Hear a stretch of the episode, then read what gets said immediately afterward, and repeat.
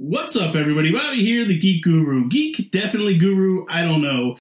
There's a really wonderful podcast you should be listening to called We the Gamercast from my BFF, Sean Capri. And when I'm not playing video games, that's what I do. I listen to We the Gamercast daily, on repeat, over and over. What do you think? Too much? A bit. How much is he paying you to do this?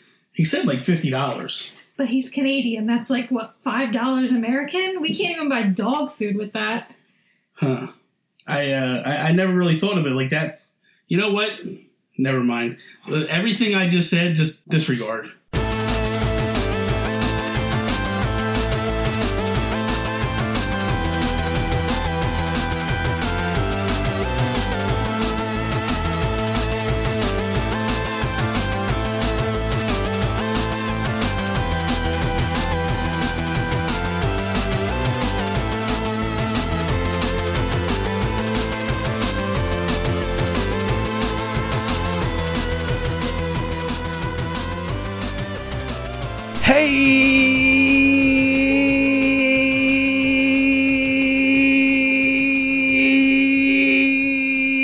Everyone, it's me, Sean Capri, and welcome to episode 23 of a brand new rebooted We the Gamercast.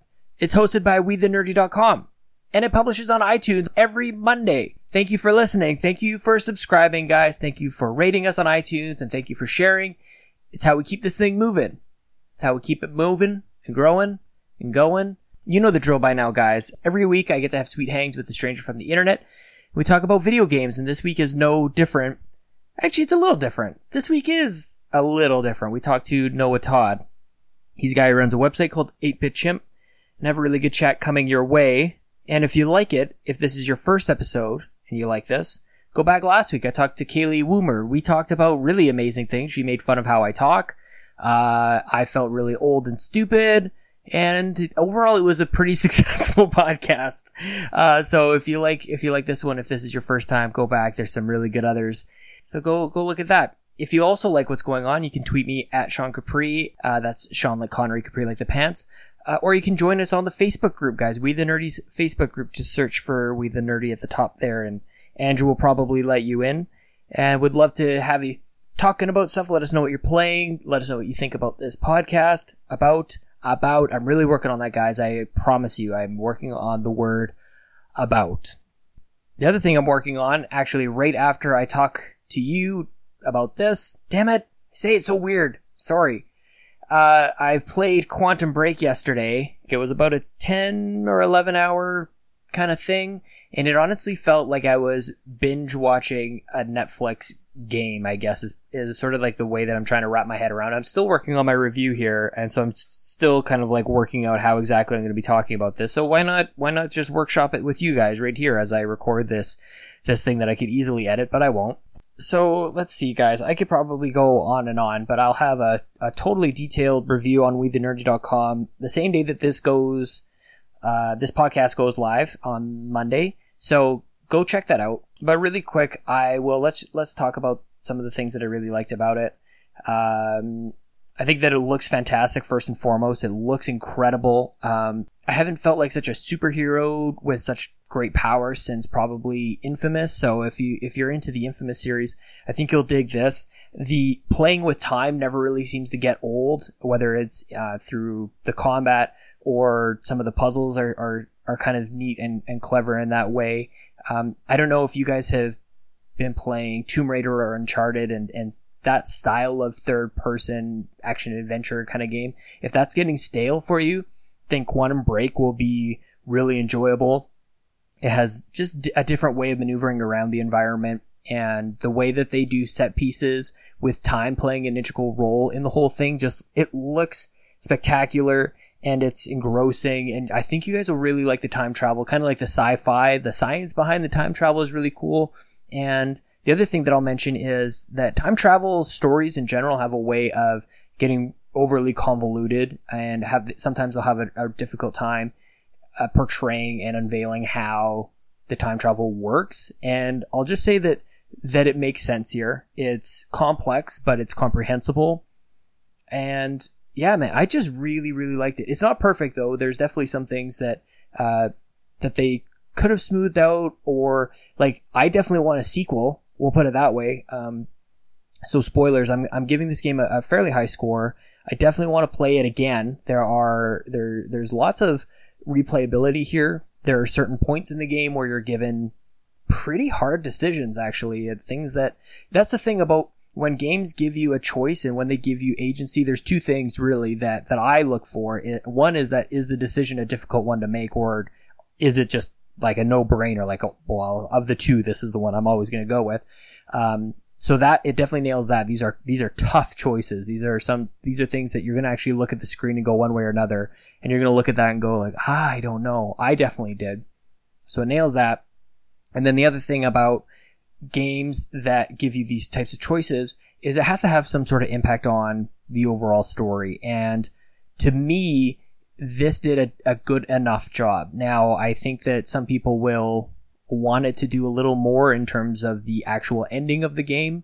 Um, but I enjoyed my journey through the game. I think that the beginning and the end are sort of determined by Remedy. Like they, they're the ones telling the story. So that's pretty much, there's, there's quite a bit in the, the beginning and in the end that you don't have any say in, but all the middle, you, there's, there's quite a bit going on. So I really enjoyed it. And then, of course, the, the live action stuff is, um, unique, well, to say the least. It's, it's interesting. And I really liked it because it sort of gave me a chance to put the controller down and grab some chips or grab some candy and go, you know, grab a drink, but watch this. And it felt very rewarding for me. Um, I wasn't really looking for the live action stuff to totally blow me away. So I guess that's where my expectations were going into this.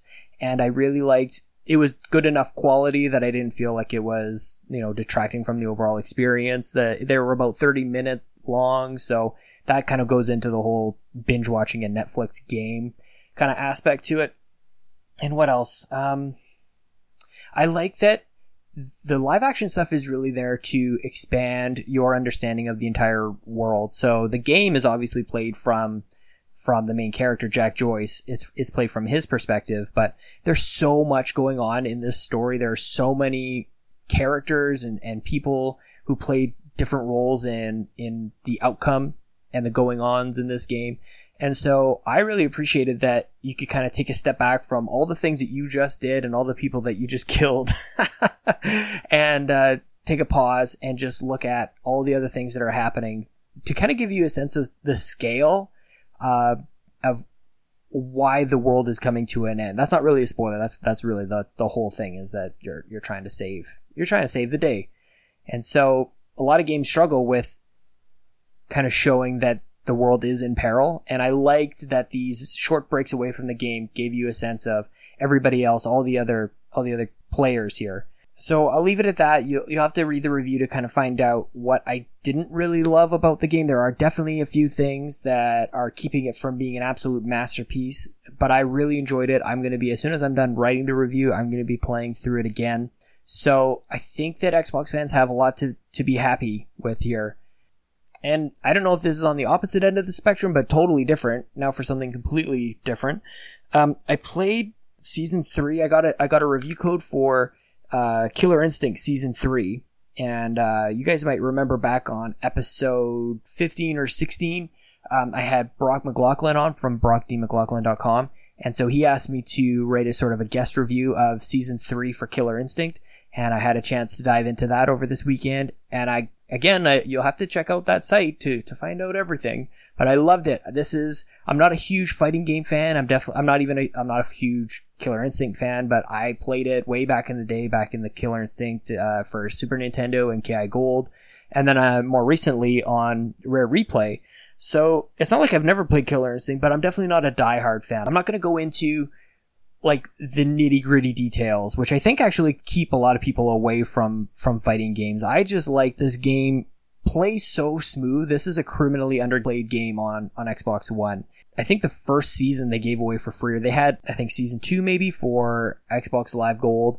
So we all have this, guys. Anybody who's got an Xbox One, you have a good chunk of the content out for, for Killer Instinct. So you should go play it. This new season is really cool. It's off to a good start anyways. They've got, um, four characters that they've added to the roster. So they've got Kim Wu and Tusk. They're back from Killer Instinct 2 or KI Gold, depending on if you played it on the arcade or 64.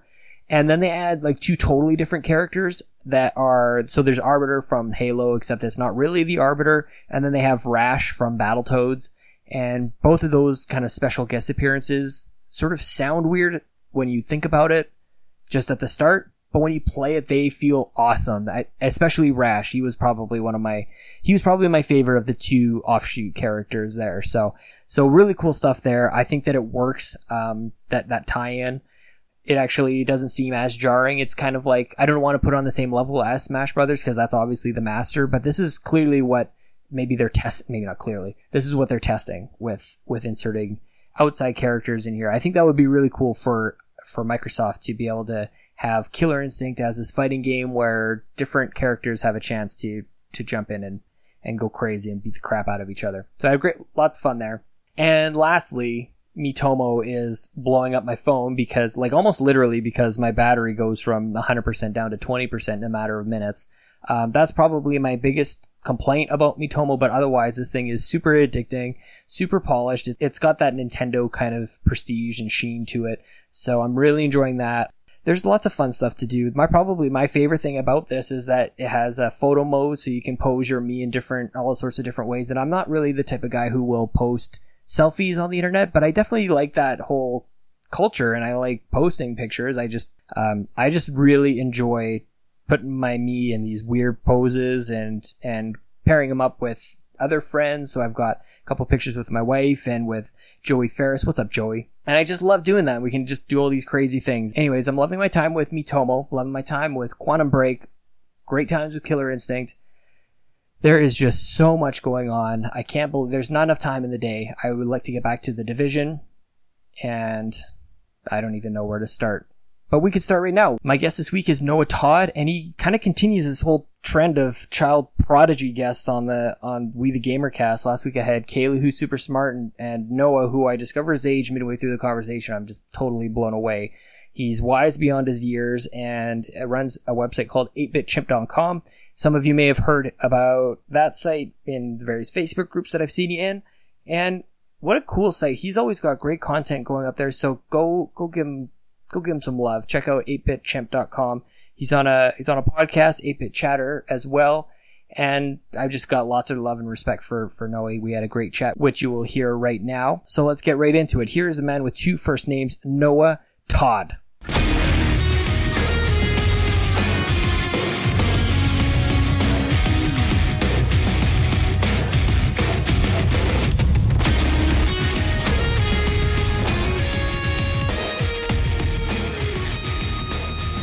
Because I think a lot of people go through that. I don't know if anybody really talks about that with they have like a period in gaming where they do kind of play those just very very popular but not very like they don't have like a wide variety of gaming. Like there was a long time where I played especially in 360 era where all I played was NHL and Call of Duty and Yeah. like that was kind of it. So like what what was it that sort of got you into opening your horizons into more than just uh, the bro shooters?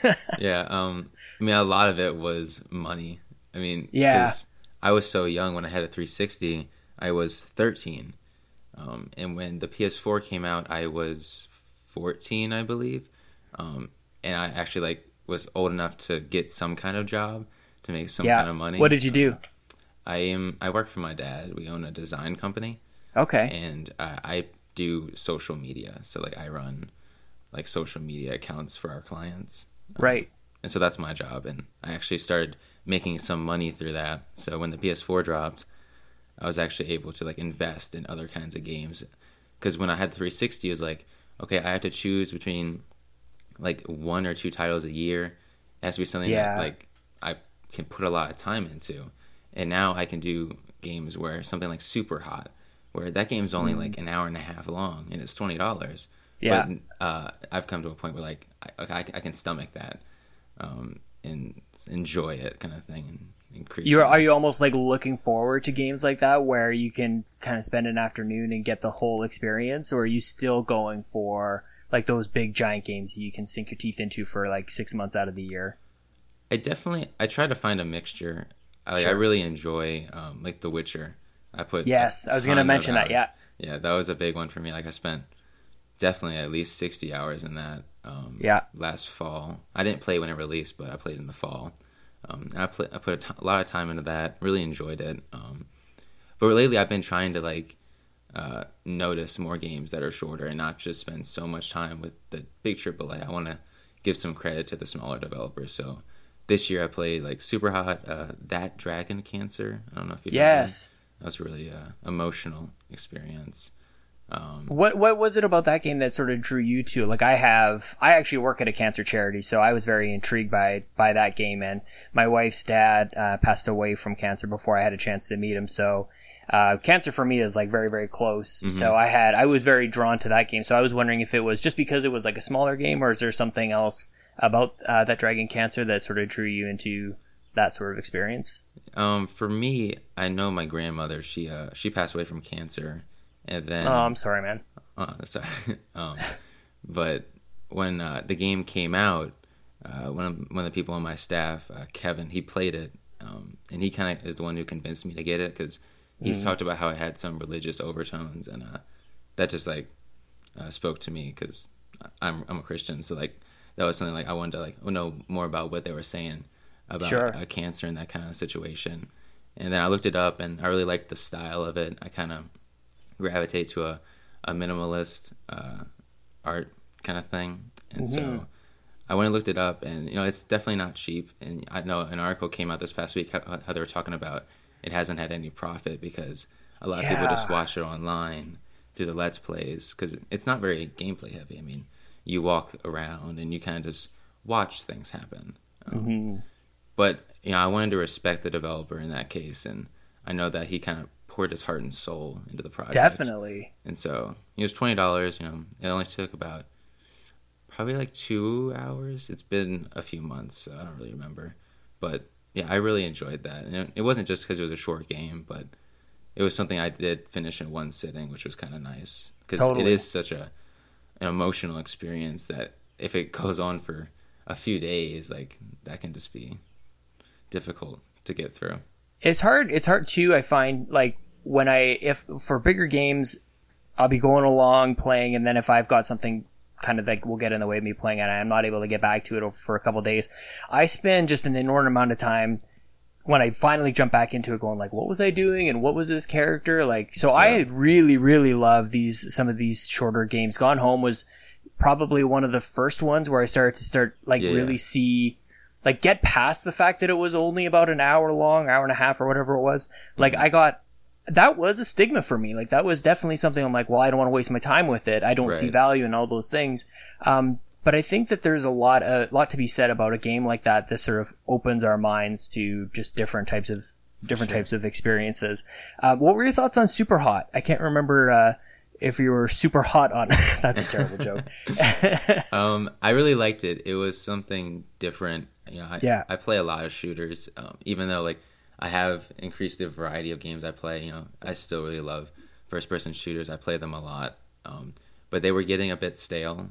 yeah, Um, it, a lot of genres do get stale, but first person shooters were struggling with that uh, more than others because you know at a certain point it is just shooting guys. Like I'm, I'm, I'm one of the bi- biggest proponents of the genre, but it, it can be uh, easy to boil it down to that sometimes. Sure. So I played Super Hot the prototype back in when was the prototype released? Do you remember? I don't. I remember seeing it as a. I think it was an E3 reveal, and just that trailer was just so great. I'm like instantly like super hot, super hot. But Yep. I, I don't remember. Did they do the rev- the the alpha or whatever like right after that? Um, not alpha, the pre-release. I know Uh, that they released a prototype when the Kickstarter launched. Yeah, was was it? A, were you kickstarting the game? I didn't. Um, Okay. I Do you do that sort of thing? I have only kickstarted one thing. It was a comic book, actually by a friend of Andrew. Um, I forget his name. It was Doctor Crow. Awesome. It was a comic book. Um, I've only that's the only thing I've kickstarted. I'm not really Yeah. against it, but just for me personally, I'd rather just buy it when it comes out. I'm I'm right with you on that one. Uh, I'm all for all those people because obviously I uh, I work in fundraising, so I'm definitely I take notes actually from the Kickstarter industry. I think that it's really neat the way that they can uh, incentivize people who really aren't getting like any stake in the business aside from what Tim Schafer is doing with their Fig think so. I can't remember what the heck he called his, but uh, there's like an investment opportunity with the with the Tim Schafer form of of crowdfunding. But there's definitely like things to be said about about those those types of things. But I want to go. I want to take the step back. I want to know like kind of where things started for you, and like you you mentioned that you work with your parents, and like what do your parents sort of my parents are just now sort of getting to the getting around to the idea of the fact that I'm a grown man playing video games with my spare time. Like, um, have they always sort of like supported you in creating content around video games and and spending this much time with um, kind of that medium that probably gets the shaft too more often than than it should? For sure, yeah. I don't think they were always so for it, but I I never thought that they were against it but before I started 8-Bit Chimp and started uh, like improving my writing through that, because that's Right. why I created it. I wanted to just improve my writing. That was basically my sole goal when I created it. Cool. Um, before that, I was just playing video games for fun, and you know that's a great hobby. But they made sure to tell me like, hey, don't spend your entire day doing something like that. Like, it's great that you enjoy that, but make sure you're spending your time with things that are worth your while. Yeah. And when I started the website, it, playing video games became something that was worth my while because playing a video game allows me to write an article, which Yep. allows me to improve my writing and work on design and stuff like that. And so they definitely uh, became a bigger fan of it. Um, they've always supported me and that kind of thing because we own our own business. And so me starting my own website slash business, you know, they weren't like against that. Like they understood Right. where that drive came from. Um, so yeah. So that sort of answers the the next question that I had because uh, every time I go through your site, I always kind of just take a stop and go, "This looks so great." I wonder who designed it, but I didn't know. I'm gathering it was was you around sort of the overall look and feel, or are you actually going in and, and designing the website from a technical standpoint as well? Like, what's your sort of involvement there? Yeah, I don't know coding, so it is a theme. Um, it's Sure. just a theme from Theme Forest, and Yep. I just uh, added that on the site. I mean, I did design like how it looks, like the layout kind of thing. The logo was designed by the guy I mentioned before, Kevin. He designed the logo, and so it's a blue, and then also our logo is yellow. So I kind of just took from that and Sure. designed the website from there. Um, but I did definitely take some cues from my father because he runs a design company, so I, kind of know what works and what doesn't. Um, Themes are definitely a catch twenty two in a lot of ways because they're really cheap and it works for me. I can't spend two thousand dollars on a custom website, you know, Right. for a, a website that doesn't make me any money. I'm not that. What? So the theme was like something like seventy dollars. Sure. That's something like I'm totally fine with like investing in the website. Um, and was 8 bit chimp that like something that just sounded cool? Like, where does the where does the name come from? Like, what do primates have to do with video games? well, when I first started video games, um, I played a lot of Super Monkey Ball. Oh, there it of- is. And a lot of Pokemon. And so Yeah. one of my favorite Pokemon is uh, Chimchar. Yeah. And uh, it starts with a P. He's, he's purple. It's a monkey in Pokemon. I'm something, not sure. Something pom pom, something like that. Yeah. Um, and then obviously Super Monkey Ball is all monkeys. Totally. So, um, I really like gravitated towards those kind of games, and so when I thought of video games, it was just like something that came to mind, and so I looked up like uh, what uh, domains were available, and Sure. a few of them were taken. Like I think like my first idea was like something like with a gorilla, and it was taken. Um, and then I, I kind of just thought about it a little bit more, and I thought about where video games began. Well, eight bit, and, and so I kind of just took that together, and eight bit chimp came out. And it's funny because I created the name, and I got the domain, I got the website set up, and in the logo, the eight isn't eight's not capitalized, but the B and the C are capitalized. Yeah. But in the domain, th- nothing's capitalized, so it's just Right. one word. well, I realized there's a curse word in my uh, domain name if because it's eight bit chimp. Oh my god.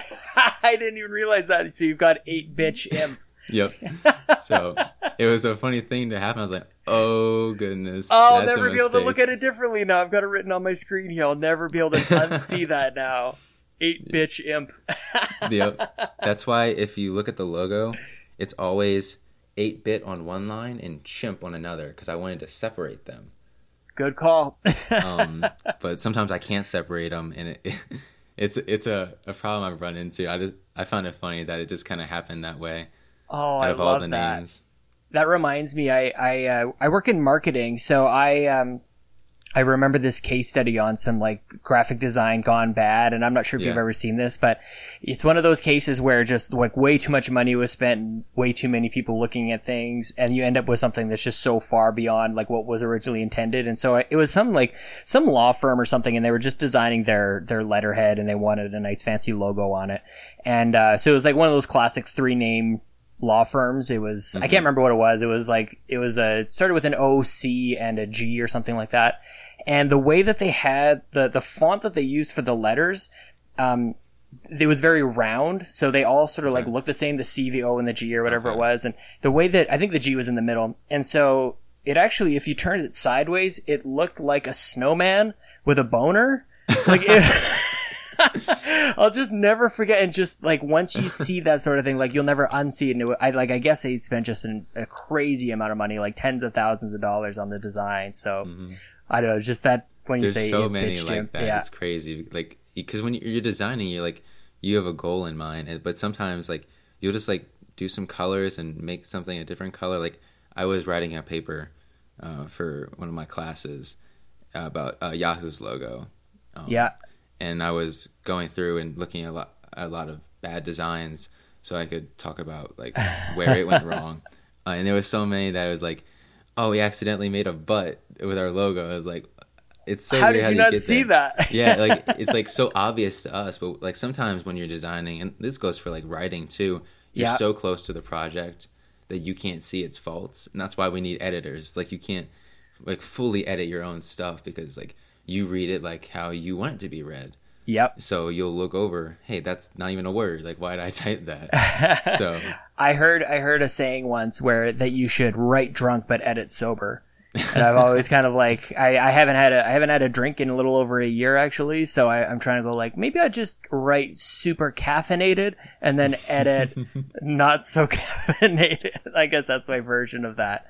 So uh, I want to kind of talk a little bit about the uh, the growth of 8-bit chimp because it's a it's a name of a website that when I first heard it was like that I don't know I don't know how else to describe it, but it, it didn't like take long for it to become part of my sort of vernacular and my like video game memory of of websites that are out there. It's really like the the name 8-bit chimp is very quick, three syllables, really just very simple.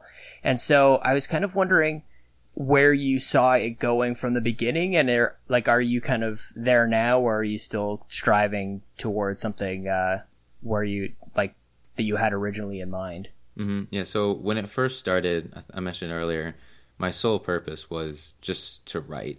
right and you know i could have just done it on my website with pages but you know i i was in the podcast beyond group um, and there's a thriving community there and so i thought i can just put this stuff online and uh, get some other people's opinions on it. Um, but I, I faced a harsh reality when i realized it's not easy to run a website.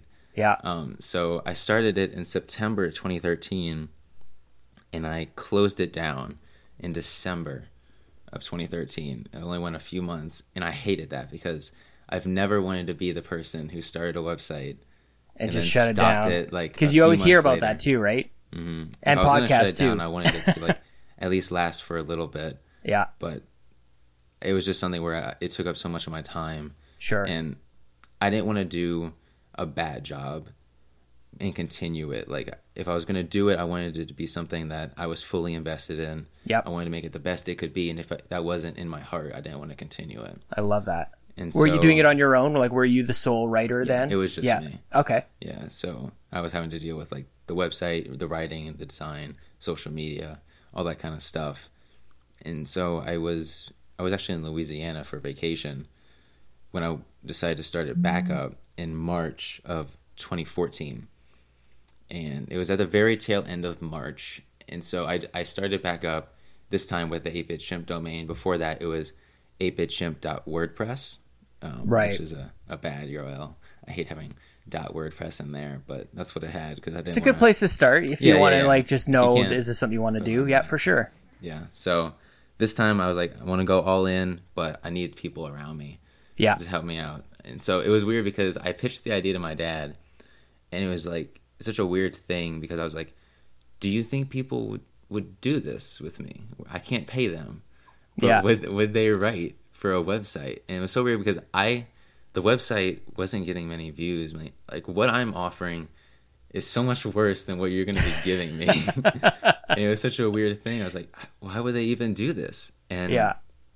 it was such a shock to me when I posted in the Podcast Beyond. I was like, hey, just started this thing. If like if anyone wants to get on board, and like 15 people, like right out of the gate, Just instantly. sent in an application, and like that was just crazy to me. Um, a few of them are still around today. Who are some of the original guys who are gr- guys or girls who are still around now? Kevin Atteridge, the Yeah. guy who designed the logo, um, Evan Buck. What's up, Evan?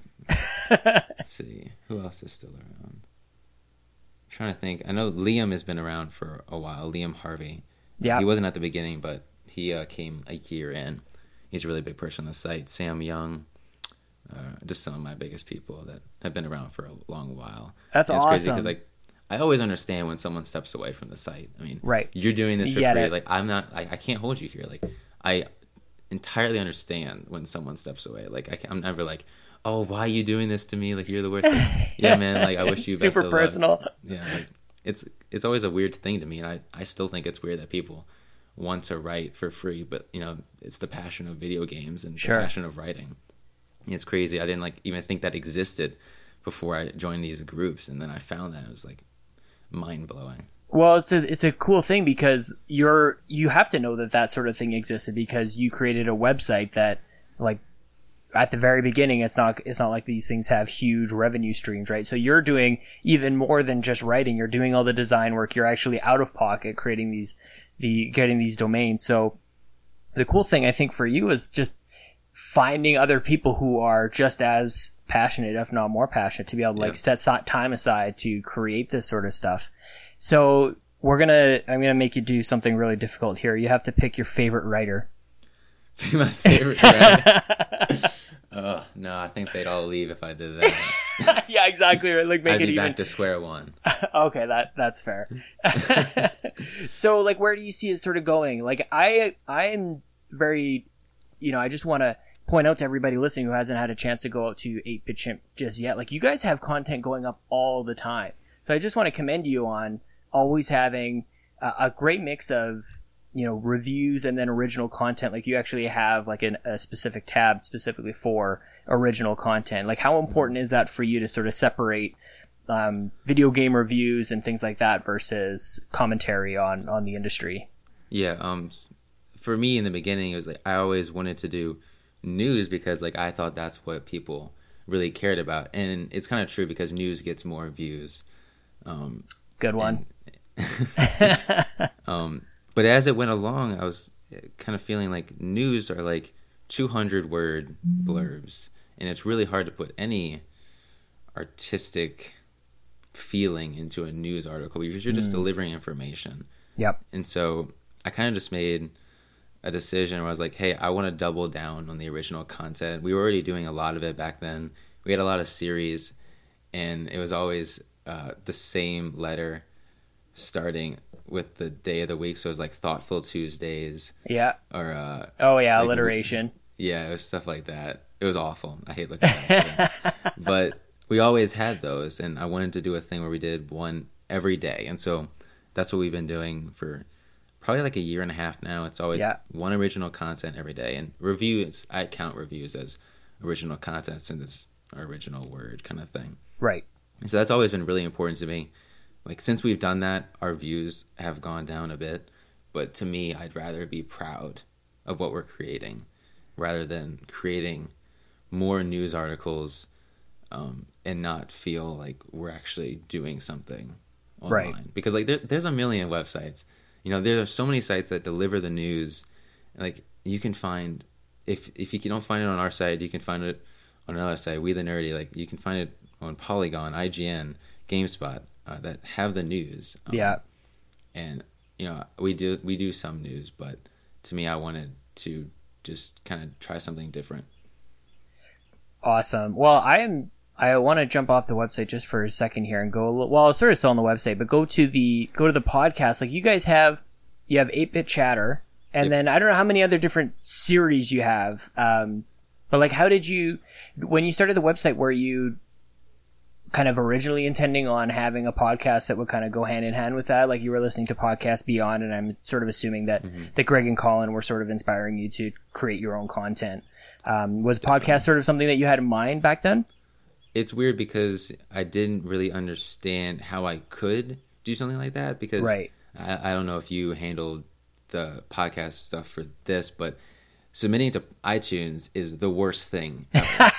like Yep. it is the worst. Like the RSS feed is so complicated and like making sure like it actually like updates and nothing's wrong and like they're so finicky about stuff like that. Yeah. Um, and so like when we had this, uh, it was a small staff to start, and they pitched the idea of a podcast to me. I was like, I'd love to do that, but like, I don't really know. That's a guys. pain in the ass. yeah. And so eventually I cracked down and we did our first episode. Um, and it's awful. I like I cringe Oh, when no. I see the first episode. It's the only, it's the one thing I didn't want. Like I didn't want our first episode to be super bad where it's like you look back and it's like ugh. But uh, we've come a long way with that. So we have we have eight bit chatter and then we also have the idiot idiot box, which is Right, we're TV talking about TV. movies. yeah. Um, we've had a couple others. We've had After Hours, which was a podcast that happened directly after 8-Bit Chatter because 8-Bit Chatter is uh, solely gaming. Yeah. And sometimes we would stay on afterwards and talk about other stuff. So that was After Hours. It went on for about 20 episodes. That's a really good idea because that's definitely I, that's what I find even just with this one is like, and I try and get people recording just as soon as possible because, like, when you don't, when you're not putting on a show, I feel like that's some of the best content. So Yep. for you guys to say like, okay, that was a great show. Okay, so what else are you guys doing?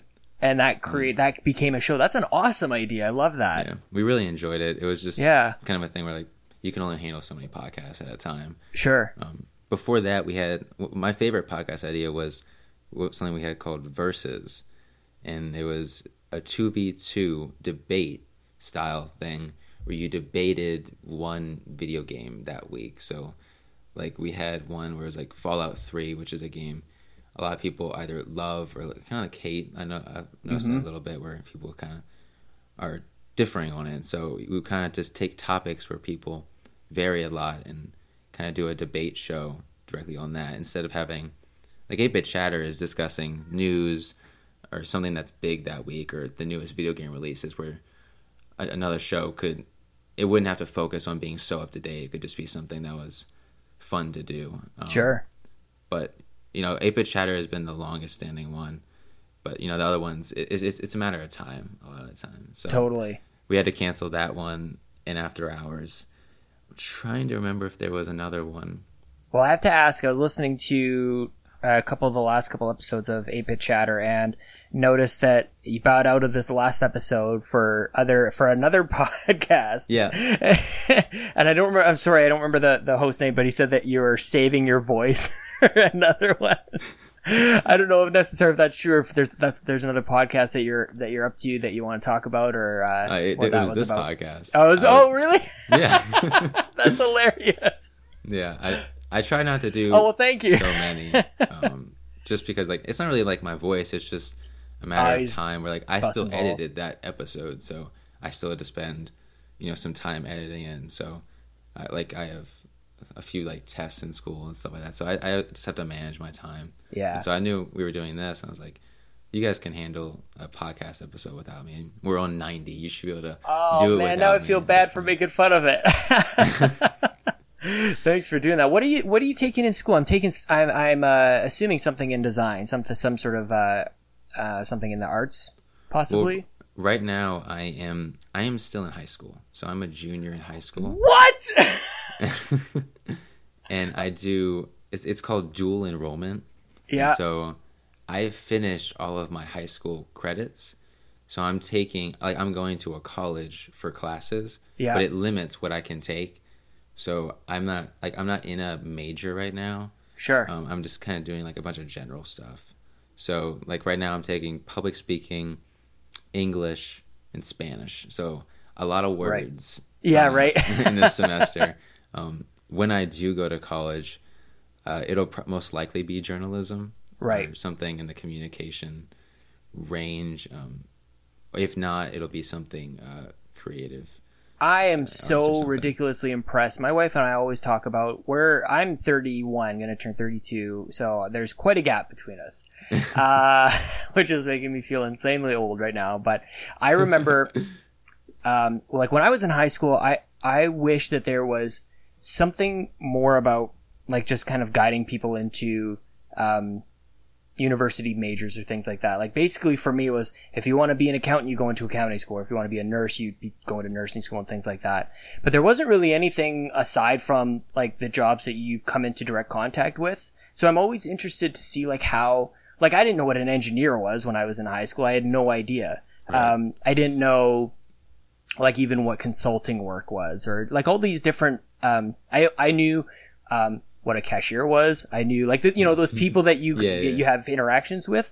Uh, I knew what a doctor was. I knew what lawyers were, things like that. So like what was it that that you've experienced so far in your in your young life uh, that like kind of opened this up that you have like these opportunities in front of you or, or these paths in front of you to to go ahead with Well, the reason I was able to do dual enrollment is that I was I was homeschooled.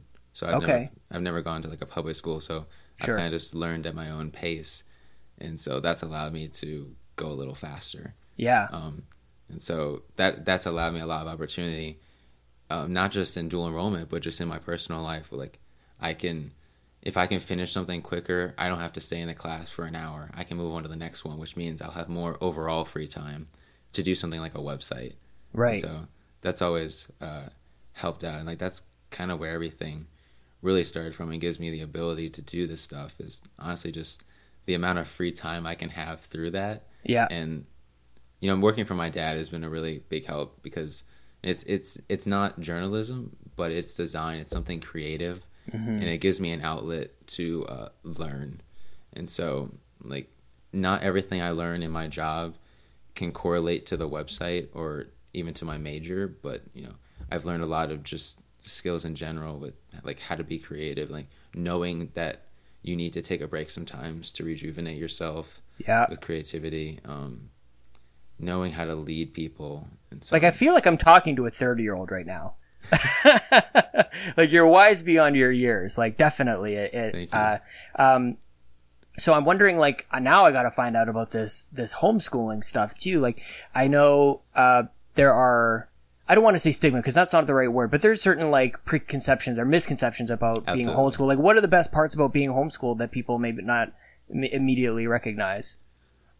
I mean, the biggest thing, but I, I think people might probably realize it is like your your schedule. Like for me, I don't take advantage of that, and my Yeah. mom never allowed me to.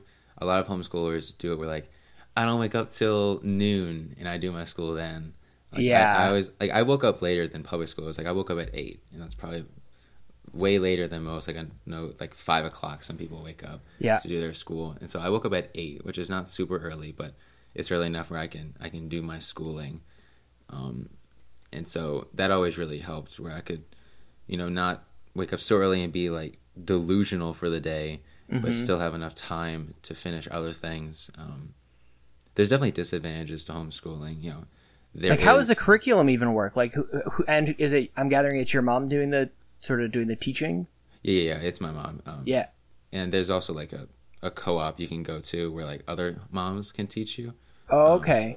and the way it works with the curriculum it there's certain like uh, subjects like made by people like bob jones is a math that's made for homeschoolers Oh, okay. and it's like certified like by like i guess the state i would assume sure. and like they know like hey that that's high enough where we can count that as a, a credit Right. and so I have to take a test at the end of every year and send it into the state to prove that like I'm learning and I'm not like just going off and doing nothing. for the day. I'm just running to- my own video game website over Yeah. here. I have to prove like I'm actually doing the schoolwork and I still have to like report my time every day because you have to have like sure. So many like hours. 182 days or something in the school year. It's something like that. You have to like record like an attendance basically. Sure. Um, and so eh, like they make sure like it's certified by the state and stuff like that. Cool. But it is sort of loose in a few ways, and a lot of people do take advantage of that, which is unfortunate. Yeah, a lot of where that stigma comes from with homeschoolers. Um, I've always tried to break free of that. I guess Sure. you could say.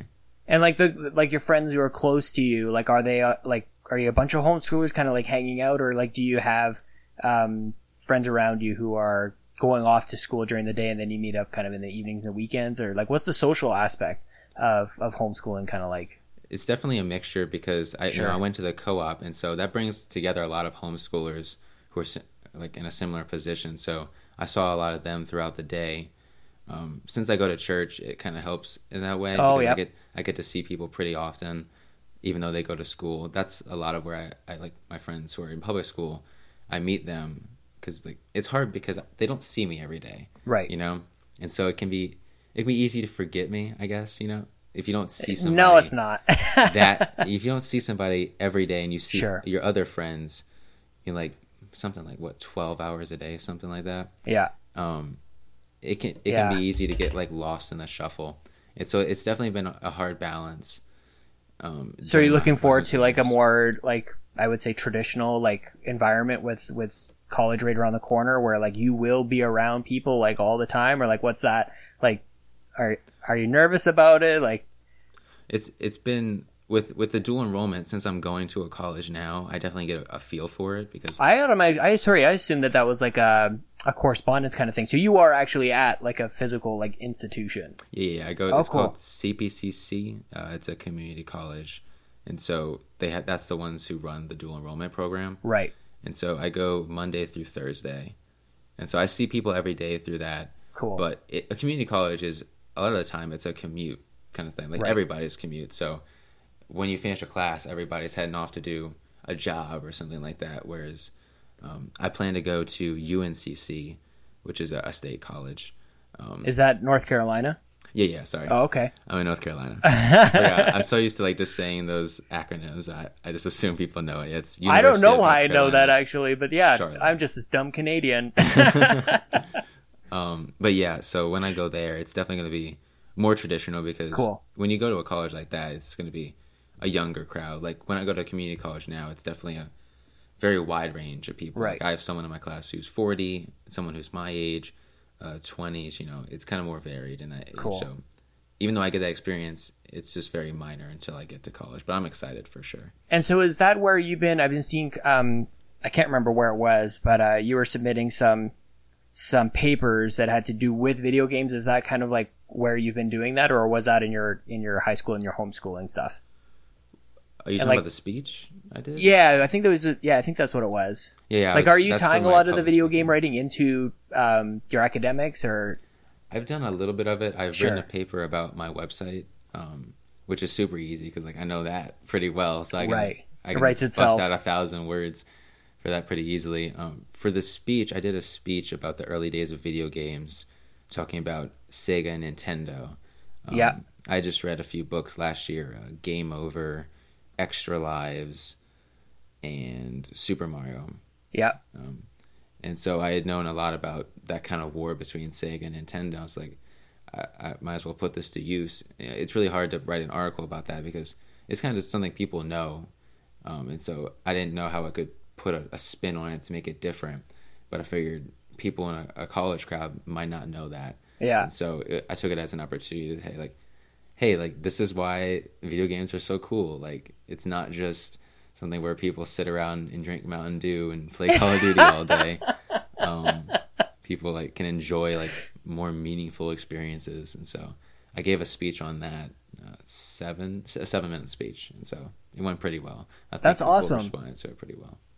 So what is it like? I guess sort of discovering that whole um, Sega versus Nintendo kind of through books rather than like actually like living through it. Like for I feel like for me, um, you know, twenty years before me, there was like the Cold War. So those are the things I'm reading in history books. But now you get to read like Nintendo versus Sega Yeah, it's crazy. in history books. So like what what um were you nervous about maybe talking about something that had happened before you were actually able to experience it firsthand, or like how did you kind of come up with your um, with your angle on that?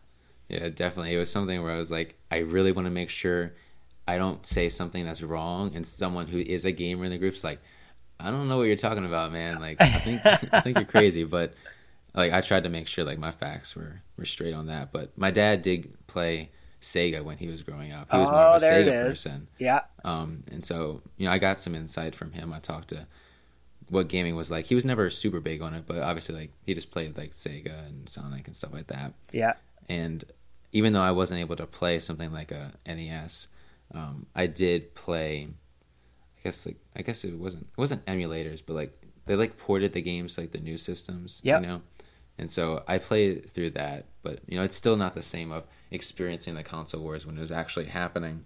it's better that you just didn't. It was so Yeah. stupid. I'm glad that maybe. it's Mind you, we have new people- versions of it now, I guess. So Yeah, maybe it's the people I associate myself, but I feel like it's died down a little bit with Xbox and PlayStation. Maybe it's just because I tune it out more now, but Yeah, I I, try not to. I try not to pay attention to it. And I'm not sure.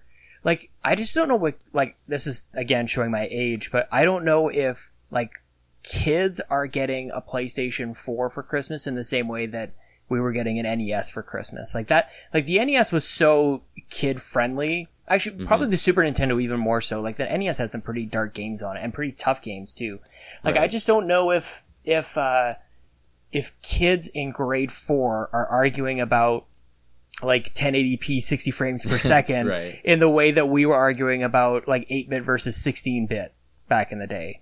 Right. Like I, I don't know if that's if that's what's happening, but it seems like that would be the only thing that they could possibly argue about is how many yeah, P's. definitely because like Nintendo is definitely like it, aims for that child audience, but like they don't release enough games to stay super consistent in the conversation. yeah. I guess if you're a kid, it doesn't. You, you're not having That's a what I mean. conversation, so like you can still enjoy it. But like if you're getting a PS4, like it's definitely a way different experience. Like, Yeah. and I can't even really speak to that myself because my first console was my first console was a GameCube, nice. but I didn't really get into games until the Xbox 360, right. and so.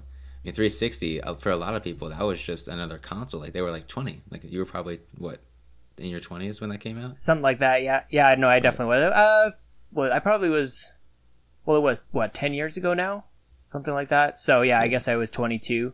I was for me the Xbox the thing that like made me want to go buy this is you're going to laugh at this so much because it's so like such a non thing anymore. But when I went over to my friend's house and he had his 360 and he turned on the console with the controller, that was like next gen, like that was next level for me. Oh, I, yeah. I was so happy that I just didn't have to like go up and push the button on the stupid thing. Like I could just grab the controller, which was never connected and tangled and all this thing. Like wireless controllers for me, they had existed before, but you always had to have these stupid little dongles and all these. Oh, it was it was never really a good setup.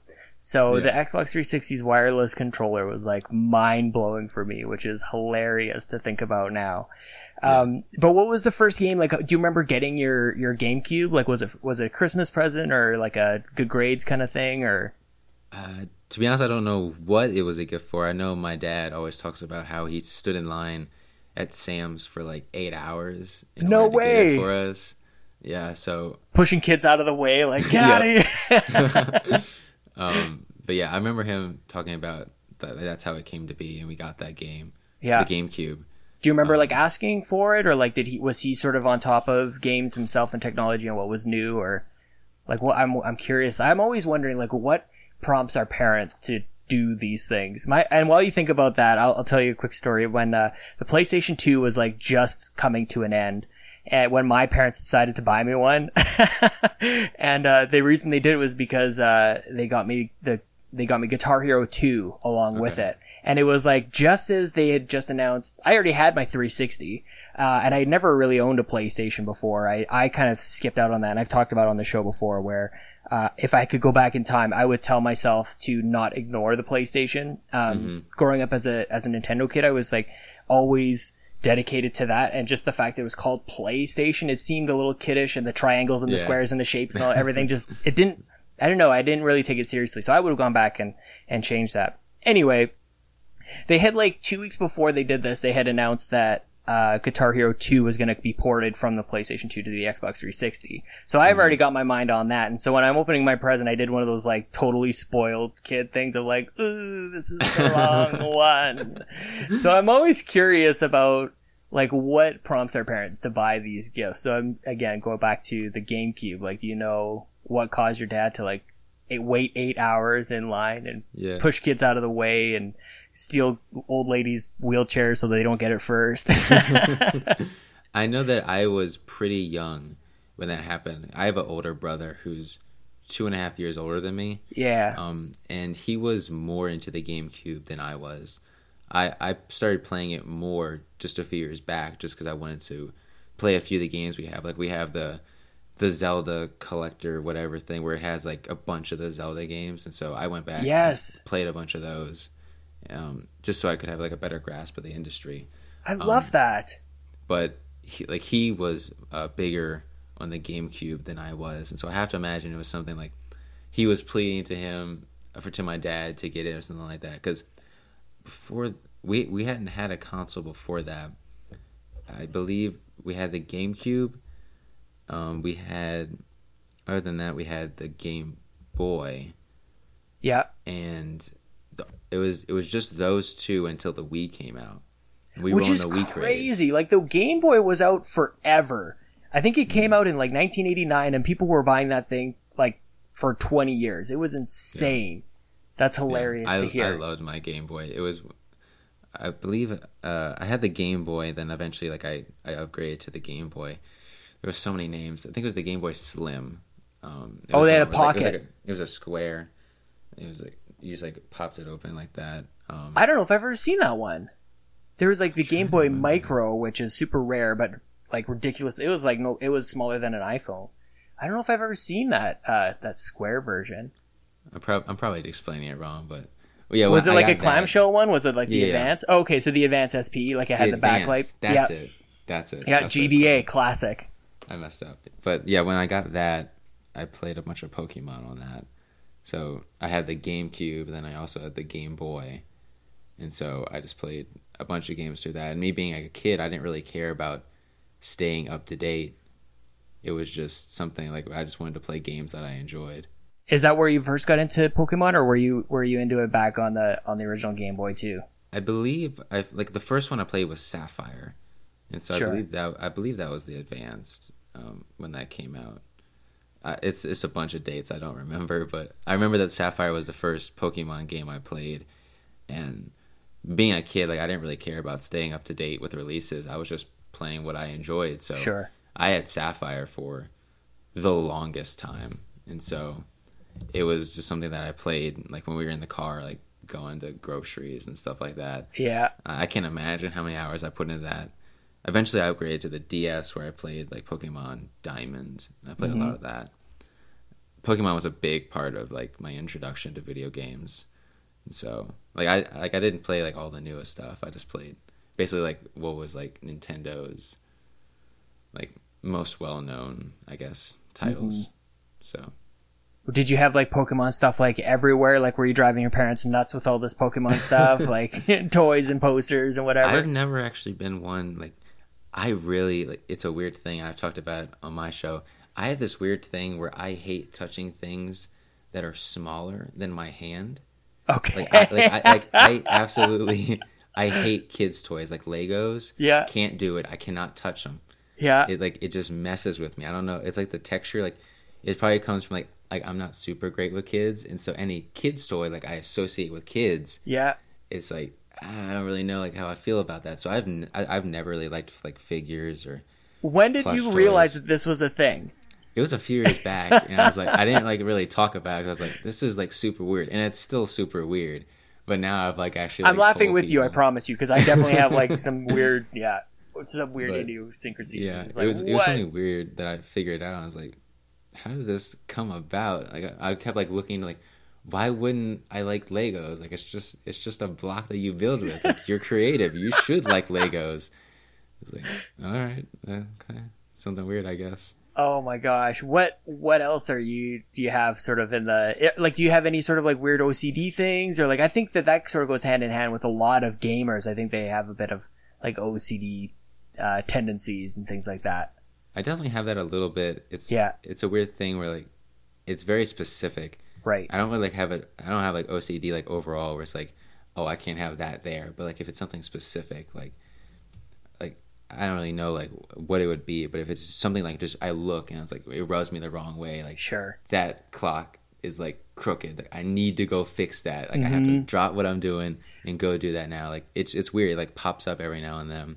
I it, it dawned on me that I might have a bit of a I might have to go really talk to somebody about this because I was in a bank one time and this was a few years ago and I realized that um it was my next I was the next person to go up to the teller but instead of actually going up I was still fixing all the brochures next to me that weren't like in the right place and that they weren't like square in the holders and things like that. Like why is this such a mess? And I'm actually becoming socially awkward because I'm I'm fixing this stupid thing but but anyway I do that a good amount with like if we're in the store and we're walking around and I'll see like like a hanger is messed up. yeah I, ha- I I'm definitely gonna go fix that, and it's not because I'm trying to help the well being of the store. I know. Like, I want that hanger to be straight. Gosh dang it! And I can't so do anything funny. else until I do it. What's your what's your video game collection like? Like, is it are you more on the physical side or digital, or like? and if it is digital. physical, is it totally like perfectly organized, alphabetized, and things like that? I have, I think I have two games physical. That's it. Tomb Raider, the definitive edition, Mm-hmm. and Dark Souls Two, Scholars of the First Sin. Yep. I think that's the name. Everything else is digital. Wow. So like if you go to like my library, it's just like a long list. Like I think I counted the other day, and like it's not nearly as much as other people's, but like I think it's like seventy now, seventy digital games, Wow. And so it's definitely a, a vast library to choose from. And for me, it was just something of- of convenience. Totally. Really. I mean, like I I know that if I have a physical game, I have this really bad tendency to even if I love it, I am going to sell it no matter what. Mm-hmm.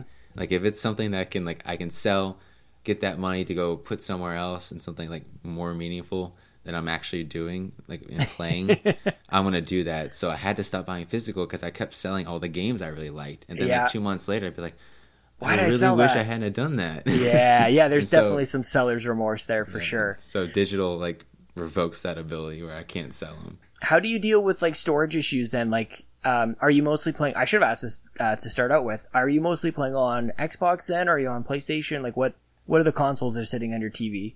I have a PlayStation 4, and that's actually it because I, I had a 3DS, mm. but the hard thing for me is I work from home. The only really times I go out consistently is for my school, and so a handheld. Like I really only have a desire to play a handheld if I can't play my console, Right. and I just didn't have the opportunities to play a handheld. Yep. So I eventually ended up selling the 3DS. I just have a PlayStation 4 now. I'd love to get an Xbox One Yeah. But a lot of me like if i do that it'll really stretch me thin in terms of releases where i could only do a little bit. If i'm buying games for two different consoles i could only like buy a few like fewer games but uh, like i could get like quantum break or something like that like Yeah. something i really wanted to play but then i couldn't buy something else. And so i made the decision to kind of just stick with one. Playstation 4 was just what I happened to choose. is what I, what I knew. Seems like the one this time 3. around, doesn't it? Yeah, it really is. Like I, Yeah. I wasn't really one to like be really against the Xbox One. Sure. Like when they announced it, like to me, that's the future of video games. It, it- like to me, it seemed like it was the future, but they were so far ahead Yeah. that, that the world wasn't ready for it. Totally. So it turned a lot of people off. But so that wasn't really what like drew me away from it. But uh, my brother had a PlayStation Three, I didn't really get to play it that much. But I loved a lot of the series that were on. uh, Yeah. like exclusives like Uncharted and stuff like that. So I was like, all right, I had an Xbox 360. I played Halo, Gears of War, and stuff like that. Let me try a PlayStation 4 this time around.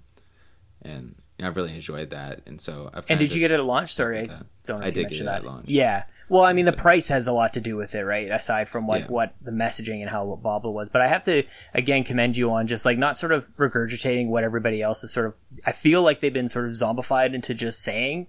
Like, I don't know if anybody really deeply cares about Microsoft and what like how evil they are. Like I don't I don't I just don't get that about companies. I don't see them as like these evil corporations. Um, but some people like they really personalize and they really internalize some of these things. So I I totally appreciate you saying like it wasn't that. It was just some other thing like that. I just ended up going with a with a PlayStation. I, I get the feeling that you don't really. Well, I mean, you mentioned before how you don't do like the console wars too. I just love that you are just outside of that almost completely, and you don't really see that too much these days. Yeah, I, I try to I try to stay away from it. The only thing like, and it's not that like I'm against it. It's that I don't understand it. Um, Nobody like, PC, does. PC games, PC gaming is so above my my head. I, I like I can't Yeah. I can't get on board with it because I like a lot of times I, I don't really understand it. Like I have a Mac. I buy Mac because everything's done for me. Yeah, it's all contained. I plug it in and it works. Or a PC, like it's for the smarter people who can like, actually understand what's going on. Like I bought a PS4, I, I plug it in, hit the power button, I can play the games. So like I'm not like against PC, but that's Sure. the only thing where like I can't really speak on anything PC because like, I don't want to sound like absolutely like dumb about Well, the topic. I only use PC because I'm not creative enough to use a Mac, so there's that. so, uh, did you ever did you upgrade your hard drive on your on your PlayStation? Like, how are you doing this whole thing digitally with a 500 gig hard drive on your PS4? Yeah, so I actually I haven't upgraded. So what it's come down to is a thing where I just I, I have to rotate a lot. Yeah. And so it's I'm trying to think of how many games it usually ends up being. It's like it's six or seven games. Sure. It obviously varies on the size of it because something like Batman, I, bu- I bought the season pass for. Yeah. And totally, it's like 75 gigabytes. It's it's freaking ridiculous. Quantum Break like- beats it all. It's 121 gigs episodes, on right? my. Yeah, it's a digital download. I have 121 gigabytes. It's insane. crazy. Uh, but something like the Division, I believe, is only 30. Sure. Um, and then I also have like smaller releases, but it's come to a thing where I just keep what I consistently play. So like I'll keep something like Destiny, Mm-hmm. Division. I keep Borderlands because I love that series. My wife and I are playing Borderlands 2, the Handsome Collection right now. We have got our we've got It's two so TVs side by side, so we do our co-op that way. Oh, like it's just the be- I love that game. I, that's sort of like what I look for when it comes to like looting, kind of looting heavy games, uh, like Yeah. the Division. Yeah, love that game. yeah, definitely. It's something I can. It's hard because a lot of the games these days don't have split screen. Yeah, and I love playing with my brother. Like I have, a, I have two controllers to play with him, but a lot of the time I can't because like so few games nowadays are split screen. So like I keep Rocket League because that's something I can play split screen. yeah, Uh, I keep Call of Duty because I can play bots with him. Um, the only thing that, that that changed it was a few months back, but for a while, if you were the second controller, you could play online because my account had plus right. but they changed it a few months back where since his account doesn't we have to play offline it was it's a weird Oh, change and man. i hated it because like it forces us to play bots on call of duty which is not the preferred action you don't like like bots are way better than they used to be but it's not something that's still great Yeah, they're But- fine. Yeah, yeah it's, it's fine. That'd be a good Yeah. description of how they are. Um, but like i really love playing split screen. I, I really enjoy doing that. So those are the kind of games i try to stick with. Like one other i have is towerfall ascension. Love i it. love that game. I love that game so much. And that's actually only split screen. Um, so i really enjoy that. But yeah that's the thing i have to uh, work through is what games i'm going to keep and what i don't. Like i love bloodborne. Yeah, but it's it's not something I'm going to return to. Mm-hmm. Like I played it through, and it's not my normal type of game. Like, Totally. I'm usually not that good at video games where I can't handle something like that. So I kept it for a while, but I had to delete it at a certain point because it was like I'm never gonna play this again. I really enjoyed it. It's one of my favorite games I've ever played, yeah. but I have to like move on to another game kind of thing. Sure, like that's actually that's a great example of the way that I've sort of like separated my buying habits is like if it's a game that I will go back to but never like really finish, then it's a digital game for sure. Uh, Halo is a good example of that, or basically like any online heavy game where Yeah. uh, if I see one of my friends is playing, like, or and I can just go tap on his name and join his game, like that is like that's the best thing about this generation of games for me is just how quickly you can go ahead and do that. Uh, but if it's a game exactly like Bloodborne, where like I can I can start it and I can finish it, and then I actually have that physical like I'm gonna go walk up and take that thing out of the drive and go put it back up on my shelf, then I'm done with it. The Like order that- is a big one on that. Well, yeah. To, well, the order is something that I need to go pick up for like fifteen dollars one of these days. Uh, Yeah. Definitely want to check that one out. I bought it digitally, and so I'm actually stuck with it. I bought it for sixty dollars, Oh no! and so Did you I feel burned by really that, or like some I- people I liked enjoyed it? The game. Yeah. Um, it, it took like five and a half hours to beat, and so that's pretty short. Um, I have I haven't actually played it again, so. Are you somebody bit- when you play a game like are you sort of just are you all in or are you sort of distracted by your phone or like food or drink like do you get do you like when you say you spend five hours like are you like staring at the screen for that long or are you kind of going like well I'm pause here and I'll go check my Facebook Mm. or like how focused are you when it comes to that sort of stuff a lot of the times it, it varies on what kind of game I'm playing. Sure. Because a lot of the time, if I'm playing something like Call of Duty or Rocket League, yeah you don't have a choice because it, it hurts. It hurts my team, but I actually do go on my oh, phone Oh, when. I play those games. and so I, it, it's hard, like I, when I play Rocket League, I back up into the goal. And I check my phone and like look on the screen to make sure the ball's not coming. yeah but when I'm playing something like Witcher, um, which is really story heavy, yeah um, or something like The Order would be something an example of this. I really try to remain as invested as I possibly can be, yeah just to respect the game in that sense because they're trying to tell a story here um, and keep my attention. Whereas something like Rocket League, if I miss a jump, I didn't miss a crucial narrative aspect of the game. like it's just something that happened that'll probably happen in eight minutes in the next match. So yeah that's you know, that's probably how true it boils down. that's a really good rationalization of that. Oh my gosh, that's funny. Um, is there anything else that you sort of wanted to to to mention about the site, or anything else you wanted? Like, did I miss anything you want to talk about, man? I don't want to take up your whole day here. Um, I think you covered a lot of the website. Like, I, it's weird because I don't really love talking about it, which is weird. It's not because I'm ashamed of the website, but a lot of the time I don't really know how to explain it sure. in a way that like can adequately display what the website is. So it's always been a weird thing where like if people ask me about the website, it's usually like super short replies. Where it's like, yeah, I run a website.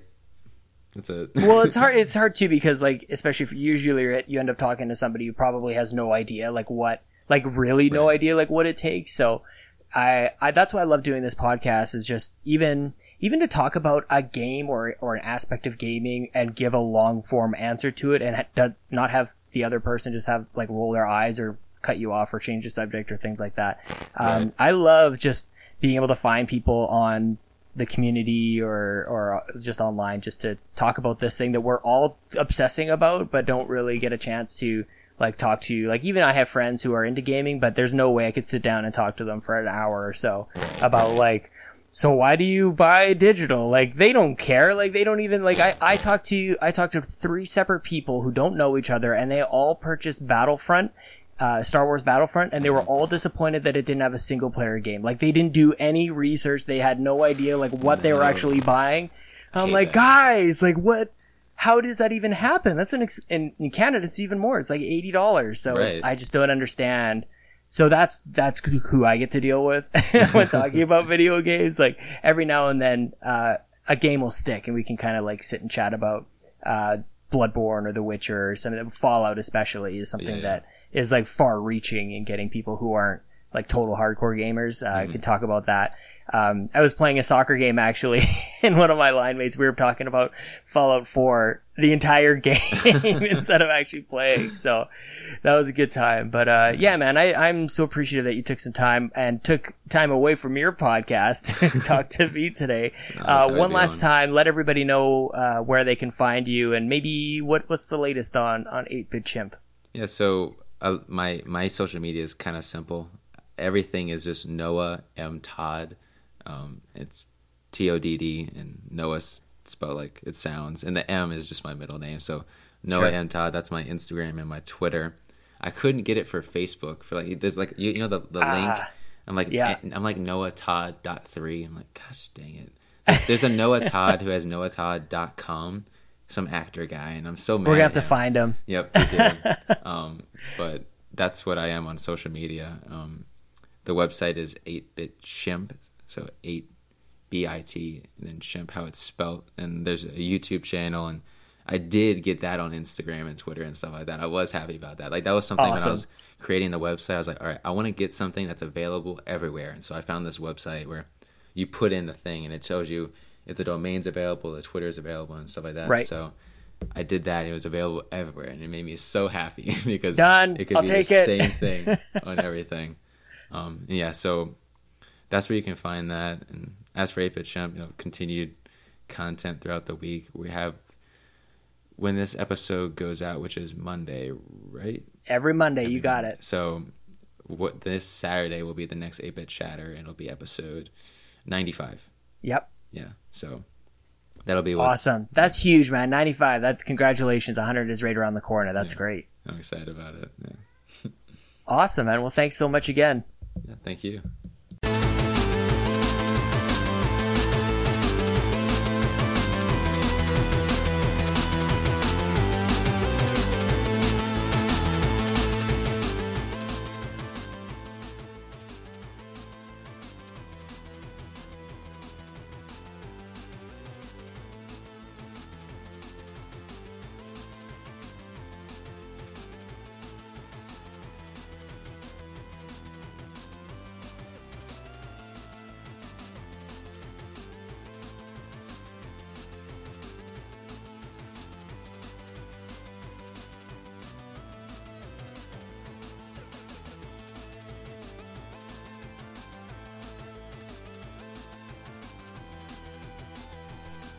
So by now you're probably thinking, hey, what the heck, guys? Why didn't you play Metacritic Mayhem? Well, that is just the thing. I want. I, I'm not sure I'm going to do that every single week, but I might have to save that for for a special occasion. So we'll see. Well, it all depends. It's not going to be an automatic thing. You're just going to have to come back every week just to see if we're going to play that the the internet's new game that is great and you love it. It's Metacritic Mayhem. Uh, we took a break from it this week, but it might be back next week. I guess. I guess we'll just never know. But huge thanks to Noah for taking the time and for making everybody else on his podcast do it alone. Thanks for taking time away and and chatting with me. That was awesome. And you will join the special group of people who get shoutouts, just like Kaylee Woomer, Zyger, James and Josh from the Life of Gaming podcast, Arctic Sloth from the PlayStation Report, Ray Lee and Rebecca from Nerd Overdrive, Bobby and Alan and Toby and Holly from the Geekcast, Brock from Brock D. McLaughlin, and Seamus from Australia. Seamus Mullins, you're my dude. Hope everything is going great with you. And Joey, don't worry, man. If you think that I forgot about you, this is something special. So the other day I was recording a podcast with Joey Ferris and Alan Plummer from Game and Talk. You might remember Joey from episode 20 something, just a couple weeks ago. And uh, Joey asked me to be on his show, Game and Talk. You guys should definitely listen to that. I had an absolute riot talking to those guys. Even though Alan kind of pieced out halfway through, it's fine. I'll just totally take over that podcast too. Uh, Game and Talk, that's with an ampersand. You can't find it with spelling and. I don't know why iTunes doesn't know the difference. I don't know. You need Game ampersand Talk. That's the name of the podcast. You guys should go listen to that. It was a beaut. Oh, sorry. Noah, here's one last time. His podcast, 8-Bit Chatter, his Twitter, at Noah M. Todd, with two D's. And nope, that's the only letter that repeats. Uh, YouTube.com slash 8-Bit Chimp, and it's the number 8 here, guys. Uh, 8bitchimp, website, 8bitchimp.com, and Adam on PSN, Killer Burritos. That's a great PlayStation name. Killer Burritos. Good one. I love it. We're gonna we're gonna wrap things up here, guys. Thank you so much for listening to We the Gamercast.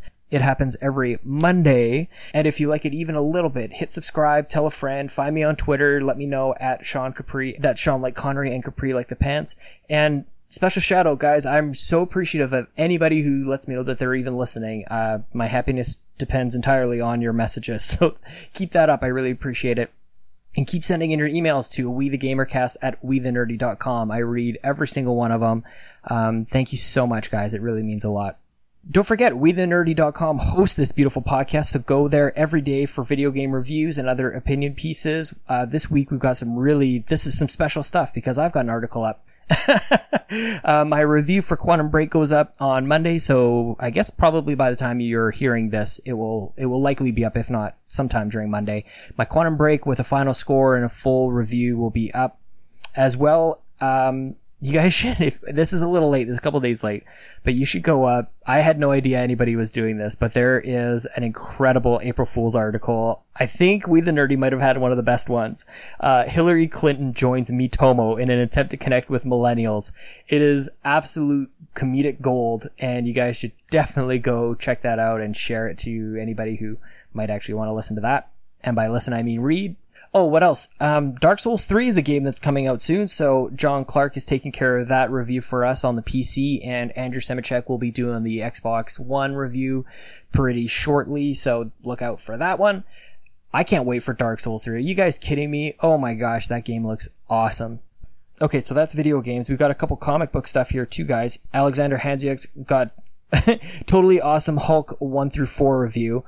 I don't know if the comic is actually called Totally Awesome Hulk or if he thinks that Hulk 1 through 4 are totally awesome. But I guess we're going to find out. I'll be reading that too. I'm going to be getting schooled on, on comic stuff here. So that's why I go to We the Nerdy. I can learn, learn a little more. Chad Waller has an interview with William Dickstein about his self-funded, self-published comic book called Chosen. I think that's how you're actually supposed to say it because the O and the S are the number zero five. So ch 05N. That's weird. It always looks better than when you say it, just like Kaylee Woomer's uh, PSN with the X's instead of spaces. This is chosen with numbers instead of letters. Uh, he also has this super advanced review of an alien comic book from Dark Horse. It's called Alien Defiance. Uh, that sounds awesome. I definitely love all the alien sort of expanded universe stuff. That was, that looks incredible.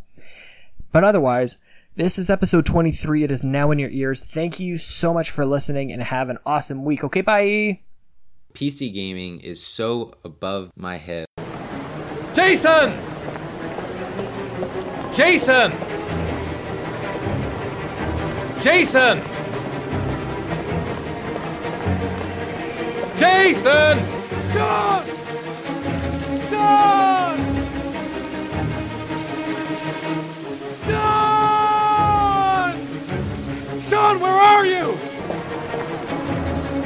Jason! Jason! Jason! Sean! Sean! Sean! Sean! Sean! Jason! Jason! Jason! Jason! Jason!